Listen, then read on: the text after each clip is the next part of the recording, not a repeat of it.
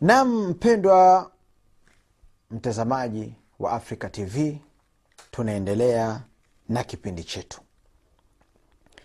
Sharikuka fi lhayat laisa kaanta mwenzio katika maisha ya ndoa sio kama wewe. Mwenzio katika maisha ya ndoa sio kama wewe. Mwenzio katika maisha ya ndoa ana tabia zake na wewe una tabia zako ana kwao na wewe una kwenu. Umekulia kikwenu na yeye amekuwa kikwao kwao. Kwa hiyo haiwezekani ulivyokuwa wewe akawa yeye na wewe ukataka umfanye kama ulivyo wewe hapana. Ikhtilafu hii iliyopo kati yako wewe na mkeo kila mmoja ana tabia zake. Ayatu min ayati llah ni aya katika aya za mwenyezi mungu.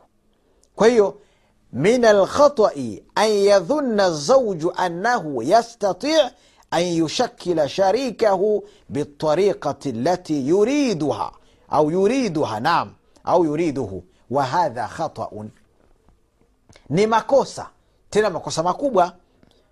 Mume kudhania kwamba anaweza kumfanya mke wake akawa kama alivyo yeye. Yaani tabia zake yeye zilivyo na mke wake awe na tabia kama zake yeye awe mwelewa labda kama yeye. Kama yeye ana akili nyingi na mke wake naye awe na akili nyingi. Hapana. Hili ni jambo ambalo haliwezekani. Haliwezekani kabisa. Kwa hiyo yatakiwa ujue wewe mume kwamba kuibadilisha tabia ya mtu ambayo ametoka nayo kwao iwe kama yako au umweke unavyotaka wewe hili jambo ni kubwa mno ni zito mno. Angalia kuna msemo unaosema naklu ljibali ashalu min taghayiri tibaa. Naklu ljibal ashalu au aisar min taghayiri tibaa.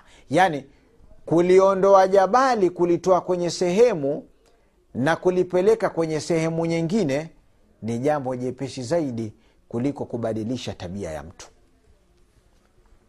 Kubadilisha tabia ya mtu ni jambo zito sana. Kwa hiyo weza ukamtia mangumi mkeo ukamtia mateke mkeo ukamtukana ukamchukia kumbe kosa unalo wewe. Ndio maana tukasema elimu kwanza kabla ya ndoa. Elimu kwanza kabla ya ndoa. Lazima upate elimu ndio uingie kwenye ndoa. Mpendwa mtazamaji wa afrika tv ndoa ni ibada. Ndoa ni ibada. Kwa hiyo ni ibada gani ambayo wewe utaifanya bila ya elimu? Uliyaona wapi? Mwenyezi mungu jalla waala aliwaumba wanadamu lengo lake ni kufanyaje? Lengo lake ni kumwabudu yeye. Mungu anasema wama khalaktu ljinna walinsa illa liyabudun lengo ni kuabudiwa yeye. Ndio lengo la kuumba wanadamu majini na watu. Sasa mwenyezi mungu kwa huruma yake aliziangalia akili za wanadamu. Kwamba yeye amewaambia wanadamu wamwabudu lakini upeo wa akili za wanadamu haziwezi zikafahamu kwamba mungu anataka aabudiwe vipi. Haiwezekani kwa hiyo kwa huruma yake mwenyezi mungu jalla waala akaleta vitabu. Anzala kutuban akateremsha vitabu. Vitabu vile waalimu waliowateremshia ni kina nani? Wa arsala rusul akapeleka na mitume. Mitume ile ndio itasoma vile vitabu na kuelewa yaliyomo ndani kwamba mungu anataka nini na wao wanafikisha kwa umma zao. Kwamba mungu atakiwa aabudiwe hivi halali ni hii. Haramu ni hii. Unaona bwana? Kwa hiyo vile vile ibada ya ndoa. Ndoa ni ibada. Sio kitu tu cha kwamba nimepata mahari nimepata kibanda nimepata na gari basi mimi naingia kwenye kwenye ndoa. Hapana. Kwa hiyo ndoa nayo yatakiwa kusomewa.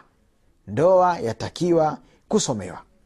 Faalaika bihusnu lkhulqi mpendwa mtazamaji babie wana baba mwenye nyumba ni wajibu wako kuwa na tabia nzuri.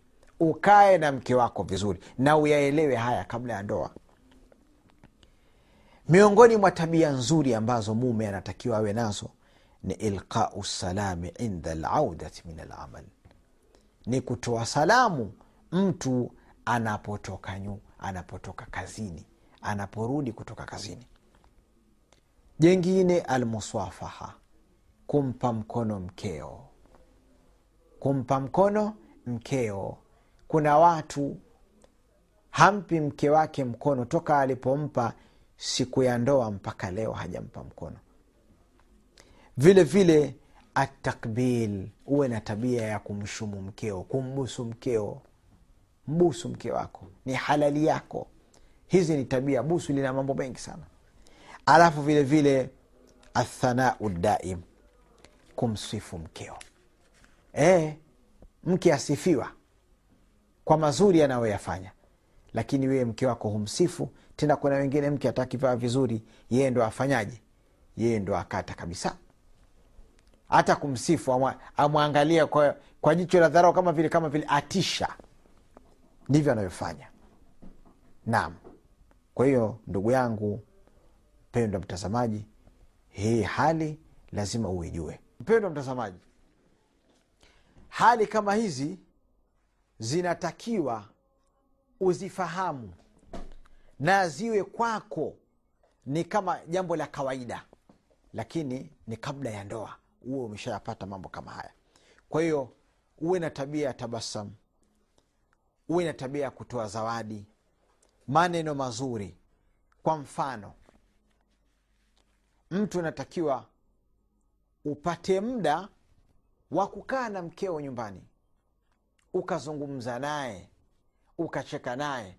Leo watu wengi anarudi nyumbani ana laptop kazake kucheza na laptop tu ni laptop laptop lap anacheka na chati na watu. Mke wake amekaa peke yake hana wa kuzungumza naye hana wa kucheka naye. Kaa na mke wako ujue yaliyo ndani ya roho yake atakwambia atazungumza. Mwisho mnapeana maneno mazuri kwa sababu muda upo wa kutosha. Mnapeana maneno mazuri. Kwa mfano watu siku hizi wamejenga nyumba kichoyochoyo. Wamejenga nyumba kichoyochoyo. Zamani nyumba za jengwa zinaua. Nyumba za jengwa zinaua. Wa watu wakaa kule uwani wakajisa. Watu wanasema kujisa kile kiswahili cha kujisa ni wakaa mpaka kwenye saa sita hivi alafu waingia ndani. Sasa wakati wakikaa pale unapatikana inapatikana fursa ya kuambiana maneno mazuri. Kwa mfano mtu anaweza akamwambia nani anaweza akamwambia mkewe maneno yafuatayo. Na haya yashatokea. Amekaa na mkewe amekaa na mumewe. Mke akaanza kumchokoza mumewe akamwambia atamanna an akuna khataman fatalbasuhu fi usbuik natamani mume wangu mimi ningekuwa ni pete ukanivaa katika kidole chako. Atamanna an akuna khataman fatalbasuhu fi usbuik. Angalia maneno. Jinsi anavyompenda mumewe kapata ile fursa maana mume anakuja mapema wakakaa wakapata muda wakaongea akayatoa yaliyo katika kifua chake tena yakawa ni dhahabu lulu anamwambia mumewe mume wangu natamani mimi ningekuwa ni pete mimi ukanivaa katika kidole chako ukenda uwani nina wewe ukenda kazini nina wewe ukisafiri nina wewe ukila nina wewe mume naye amwambia mke wake eh? wa ana atamanna an akuna silsilatan eh? fatalbasuha fi sadriki mashallah ya salam. Asema namii natamani ningekuwa mkufu. Natamani ningekuwa mkufu mke wangu mimi ukanivaa katika kifua chako. Maneno watu wamepata muda wa kuongea na kuambiana maneno mazuri kama haya. Lakini wewe una tabia ya kukaa huko nje na marafiki zako ukija nyumbani muda huna ni kula na kulala. Maneno mazuri kama haya utayapata wapi na wewe maneno mazuri kama haya utayatoa wapi? Utampa saa ngapi? Anaendelea mwanamke anampa mume wake tena maneno mazuri anamwambia natamani mume wangu nikawa mimi ni roho. Ningekuwa roho mimi nikakaa ndani ya kifua chako. Ya salam ya salam maneno haya yanapatikana watu wamekaa. Maana pale hakuna kuzungumza habari nyingine pamekaa kimahaba mahaba pale uwani watu basi wapeana maneno ya mahaba natamani mume wangu ningekuwa roho nikakaa ndani ya kifua chako. Na mume naye amwambia mkewe na mimi natamani ningekuwa hewa ya oxygen. Ikawa hiyo roho yako inavuta hiyo hewa ya oxygen. Angalia maneno. Sasa wewe huna muda wa kuja nyumbani mapema ukakaa na mkeo eh, mkazungumza ukamwambia maneno mazuri kama haya na wewe ukapata maneno mazuri kama haya. Hii ni tabia mbaya ya kuchelewa nyumbani. Njoo mapema nyumbani ukae na mkeo. Mambo haya anatakiwa mtu ambaye ni kawam ni msimamizi mwenye nyumba lazima awe na mambo kama haya. Alafu vile vile katika mambo ambayo anatakiwa mwanamume awe nayo ya kumfanyia nani ya kumfanyia mke wake kama baba mwenye nyumba anatakiwa apate fursa ya kuja nyumbani na kukaa na wanawe pale nyumbani na kutoa darsa kuelimishana haya na yale. Papatikane halaka pale nyumbani. Ya kuambizana mambo ya dini. Unawashajiisha watoto wako unamshajiisha mkeo. Lakini sasa baba mwenye nyumba wewe mambo kama haya huna kazi yako wewe ni kukaa vijiweni tu. Ukija pale unauliza kula unaingia ndani. Baba mwenye nyumba hutakiwi huwe hivi. Unatakiwa na tabia nzuri. Na vile vile kumwita mume kumwita mkeo kwa jina analolipenda. Mwite mkeo kwa jina analolipenda. Ukimwita kwa jina analolipenda basi mke wako pia atafurahi na utaleta ule utamu wa ndoa kwa leo tutaishia hapa wahadha assalamu alaikum warahmatullahi wabarakatuh waastaudhiukum llah